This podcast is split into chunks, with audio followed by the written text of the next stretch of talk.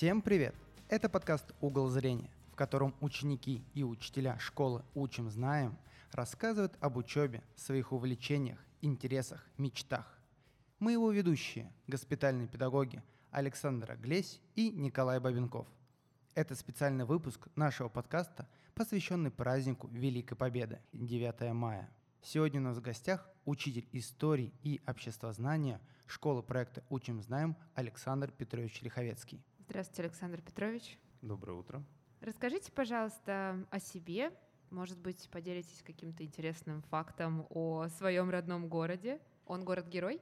На самом деле мне 28 лет, вот скоро 29. Родился я в Москве, уже в Российской Федерации в 94 году, но свидетельство о рождении получил еще советское, так что можно сказать, на излете времен появился на свет. Ну и еще с детства интересовался историей, а потому смело после школы пошел на исторический факультет. Там, конечно, много рассказывали интересных фактов не только о Москве, не только о России, но и о других городах, странах, эпохах. Но в преддверии 9 мая, отвечая на ваш вопрос, наверное, стоит упомянуть то, что в битве за Москву участвовало больше 7 миллионов человек. И эта цифра включена в Книгу рекордов Гиннесса как самое крупное сражение времен Второй мировой войны. Но городом-героем Москва, конечно, стала не сразу, лишь в 1965 году. Александр Петрович, скажите, как долго вы работаете в нашей школе? Чем ваш предмет нравится вам самим? Сложный интересный вопрос одновременно, а, так как каждый раз приходится вспоминать и считать, как давно мне уже не 18 лет. Ну, а если серьезно, то с 2016 года я работаю тьютером в проекте «Учим знаем», а предмет у меня целых два, как уже радиослушатели наши э, заметили, могли услышать от вас.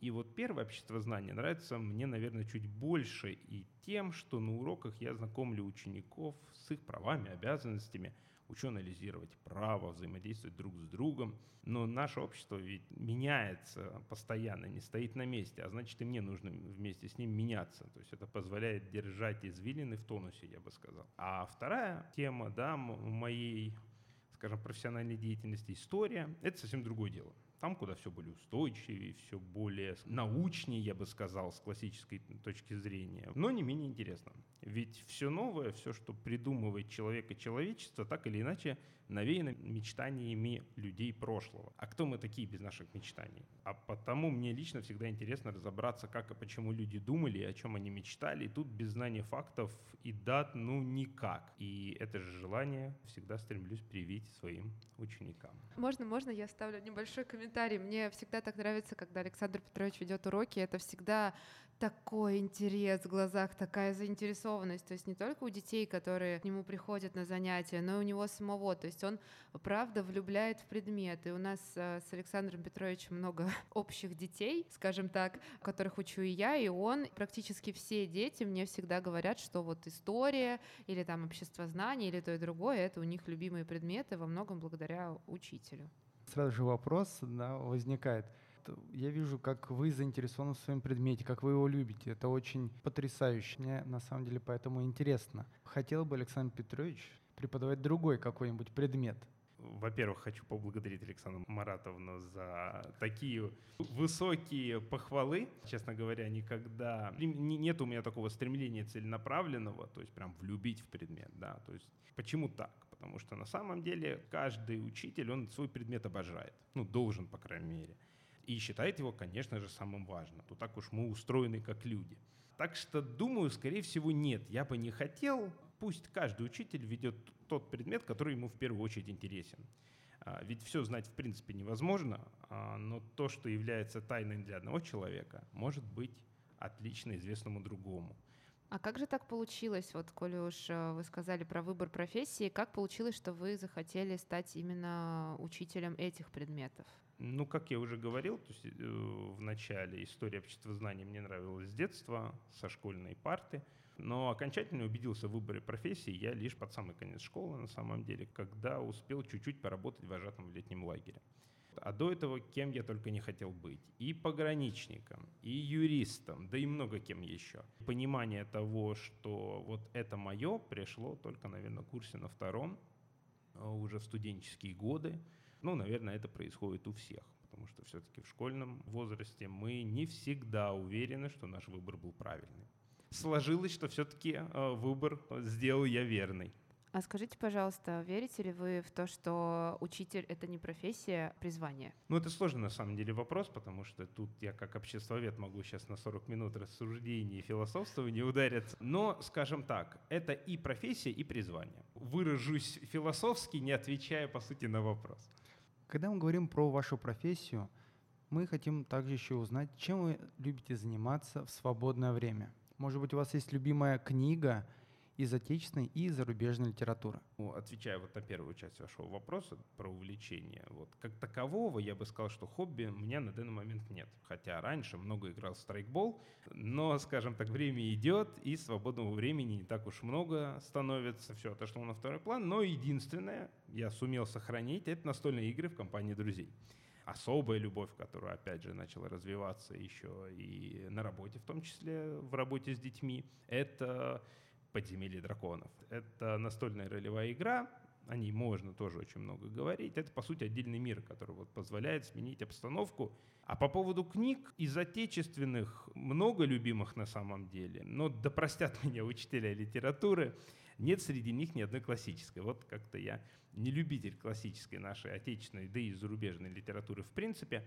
Но из тех, что приходит в голову, это, наверное, книга Аркадии Бориса Стругацких «Трудно быть богом», а из зарубежных «Спящий просыпается» Герберта Уэллса и «О дивный новый мир» Олдоса Хаксли. Такой интересный выбор.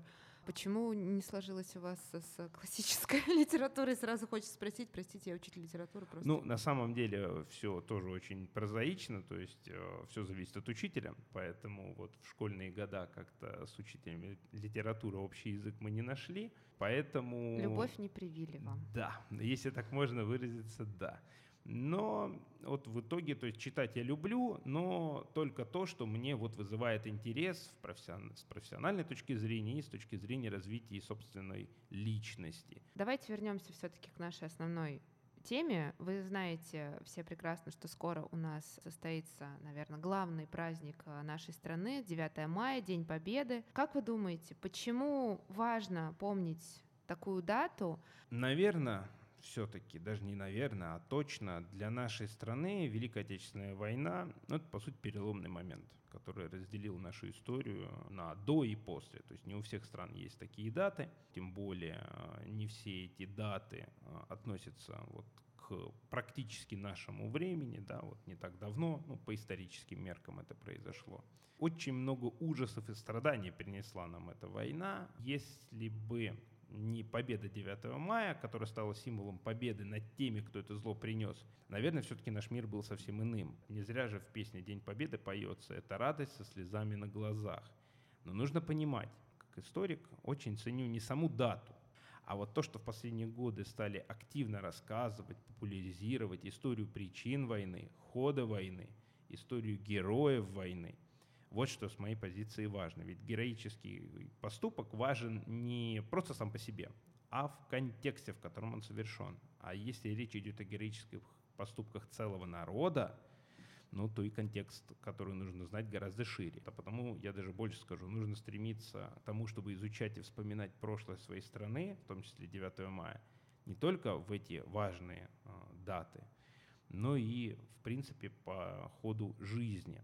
Почему же важно поддерживать вот уровень культуры и знаний именно сейчас? Да все на самом деле очень тоже просто.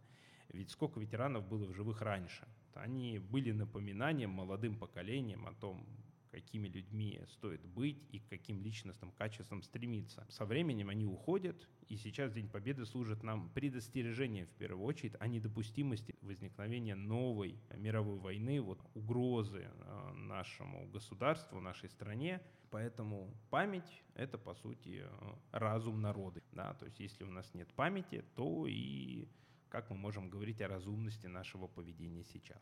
Скажите, пожалуйста, есть ли в вашей семье, или, может быть, вы а, сами являетесь таким родоначальником традиции, как вы отмечаете обычно 9 мая? На самом деле тут тоже ничего а, супер такого сверхъестественного нет. Все-таки на историческом факультете учился в нашей семье только я, как и у всех. Если это, скажем так, выходной день, ни у кого нет работы, то мы всей семьей, конечно, просыпаемся утром, смотрим парад, Много вспоминаем о историях из семьи. Моему отцу в детстве а, прадедушка очень много рассказывал всяких историй, конечно, с таким нежеланием, потому что говорить о войне а, все-таки ветераны э, не очень хотят, но историй досталось множество. Прекрасный ответ, спасибо большое.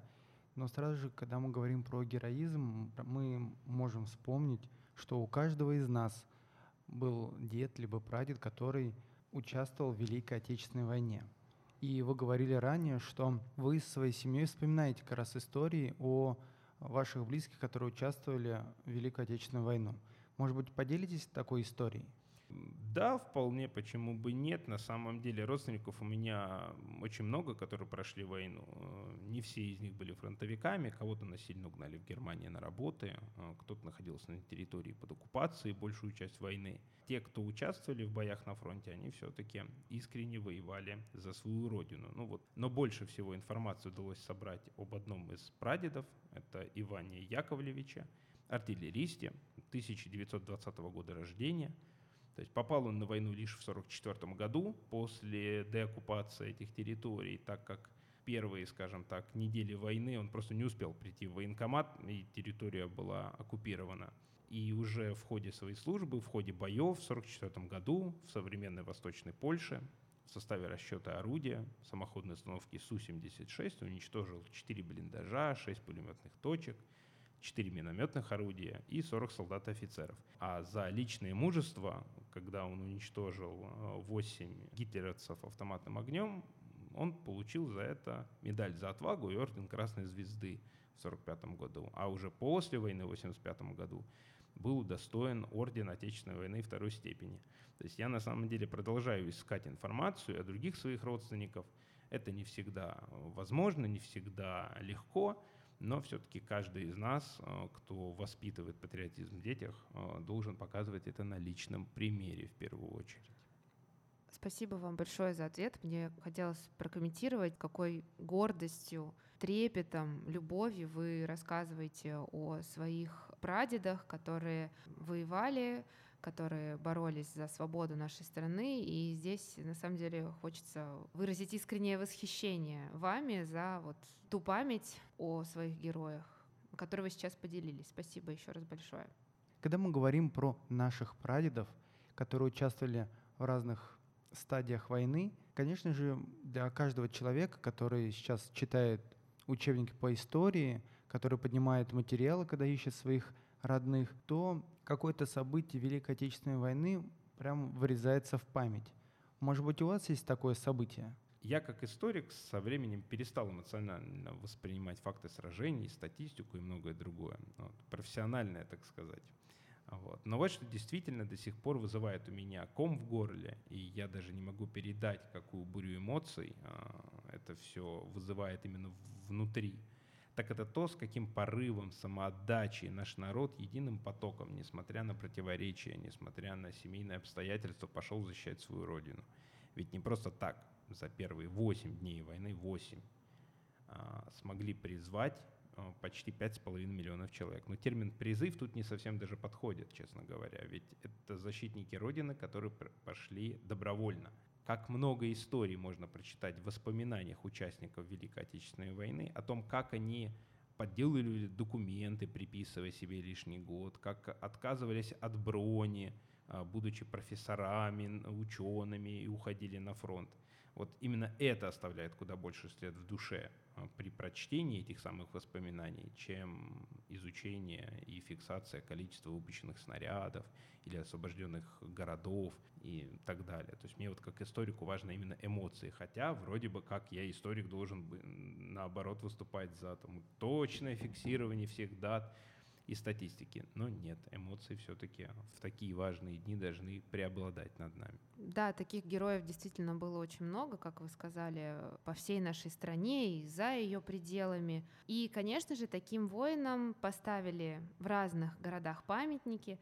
Я всегда, я очень люблю разговаривать с учителями истории, а, это прям приносит мне такое удовольствие. Можете ли вы назвать какие-нибудь памятники Москвы э, или вообще в целом в нашей стране такие ключевые, которые как раз-таки были построены в честь различных героев?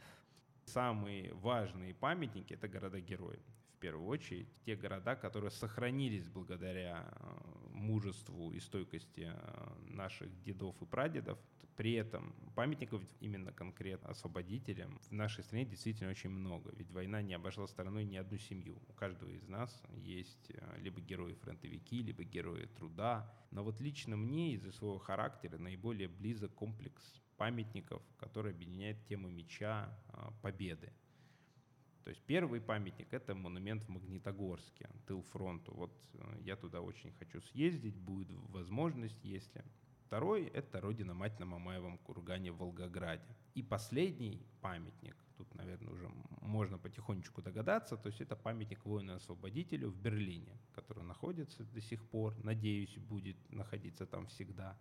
Ведь как бы комплекс этих памятников а, говорит о том, что по сути а, победить в этой войне мы могли только вместе, объединившись и народ, и тыл, и фронт, то есть сами воины. Самым ценным именно памятник конкретному солдату я бы все-таки назвал, наверное, тот, который находится у нас в самом сердце Москвы. Это памятник неизвестному солдату. Каждый год на протяжении уже многих десятилетий историки, поисковики продолжают находить героев, отдавших свои жизни за свободу и независимость нашей страны, имен которых мы не знаем. И вот пока не найден последний герой, этот памятник будет символом всей победы целом. Сразу хочется у вас спросить, может быть, вы какие-то книги или фильмы посоветуете нашим слушателям, нашим детям, всем тем, кто интересуется, помнит и, самое главное, не хочет забывать об этом? Отвечая на ваш вопрос, сразу хотелось бы расставить такие важные акценты. Читаем и смотрим фильмы мы в первую очередь по каким-то своим внутренним убеждениям, кто-то для развлечения, кто-то для изучения чего-либо. Со своей стороны, для более старших наших слушателей все-таки я бы посоветовал, наверное, э, роман Юрия Бондарева «Горячий снег», по мотивам которого Гавриилом Елизаровым в советское время был снят одноименный фильм. Поэтому то есть сначала читаем роман, потом обязательно смотрим фильм. Это вот как неотъемлемая часть такая для восприятия Великой Отечественной войны, а конкретно еще и Сталинградской битвы в 1942 году. А из современных посоветовал бы фильм «28 панфиловцев» Андрея Шалепы. Как раз-таки там, в этом самом фильме, что мне особо понравилось как историку – показано одновременно и все противоречия, которые могли быть в обществе, все особенности а, нашего, нашей страны, нашего народа а, в то время. И одновременно не было, вот я бы какой-то сказал, гиперболизации и романтизации, самое важное, именно войны. Что с моей точки зрения важно, если мне память не изменяет, там нету романтической линии, что очень часто встречается в наших фильмах о Великой Отечественной войне, дабы, скажем так, человек мог ассоциировать все-таки современным, мирным, да, но Великая Отечественная война — это все-таки в первую очередь война. И вот смотреть, если фильмы, то нужно именно погружаться в эту историю. И вот «28 панфиловцев» — это вот тот фильм, который позволит это сделать. Поскольку мы рассказали про фильмы, мы рассказали про литературу, но мы знаем, что отдельным блоком всегда идут стихотворения, посвященному Великой Отечественной войне. Александр Петрович, не хотите ли вы нам рассказать стихотворение? Ну, для начала стоит, наверное, упомянуть автора данного стихотворения. Это Юлия Друнина, э, советская поэтесса, лауреат Государственной премии РСФСР и участница Великой Отечественной войны. Запас прочности. До сих пор не совсем понимаю, как же я, и худа, и мала, сквозь пожары к победному маю кирзачах стопудовых дошла. И откуда взялось только силы, даже в самых слабейших из нас? Что гадать? Было есть у России вечной прочности, вечный запас. Спасибо большое за такое проникновенное прочтение. Последний момент, который мы сегодня обговорим. А что бы вы хотели пожелать нашим детям, слушателям нашего подкаста, нашим ученикам вообще в целом и, конечно же, в преддверии этой великой даты. А, любое пожелание для наших учеников, детей, я бы всегда начинал с того, чтобы мы с ними больше никогда в стенах нашей больницы не увиделись. Что, надеюсь, увидимся с вами когда-нибудь где-нибудь еще, но не в стенах больницы. Поэтому самое главное — это здоровье. Второе по важности — это все-таки понимание и счастье в семье, среди друзей, среди коллектива. Нашим радиослушателям и нашим детям я желаю в преддверии 9 мая — вспоминать своих героев не только каждый май, но и каждый год, помнить, ведь человек, не знающий своего прошлого, не имеет будущего. Помните об этом, изучайте и будьте достойными своих героев. Спасибо большое, чудесные слова, замечательное пожелание. Сегодня у нас в гостях был Александр Петрович Лиховецкий, учитель истории обществознания школы проекта «Учим, знаем». Это был подкаст «Угол зрения». Мы его ведущие, госпитальные педагоги Александра Глейс и Николай Бабенков. Увидимся через две недели. До новых встреч!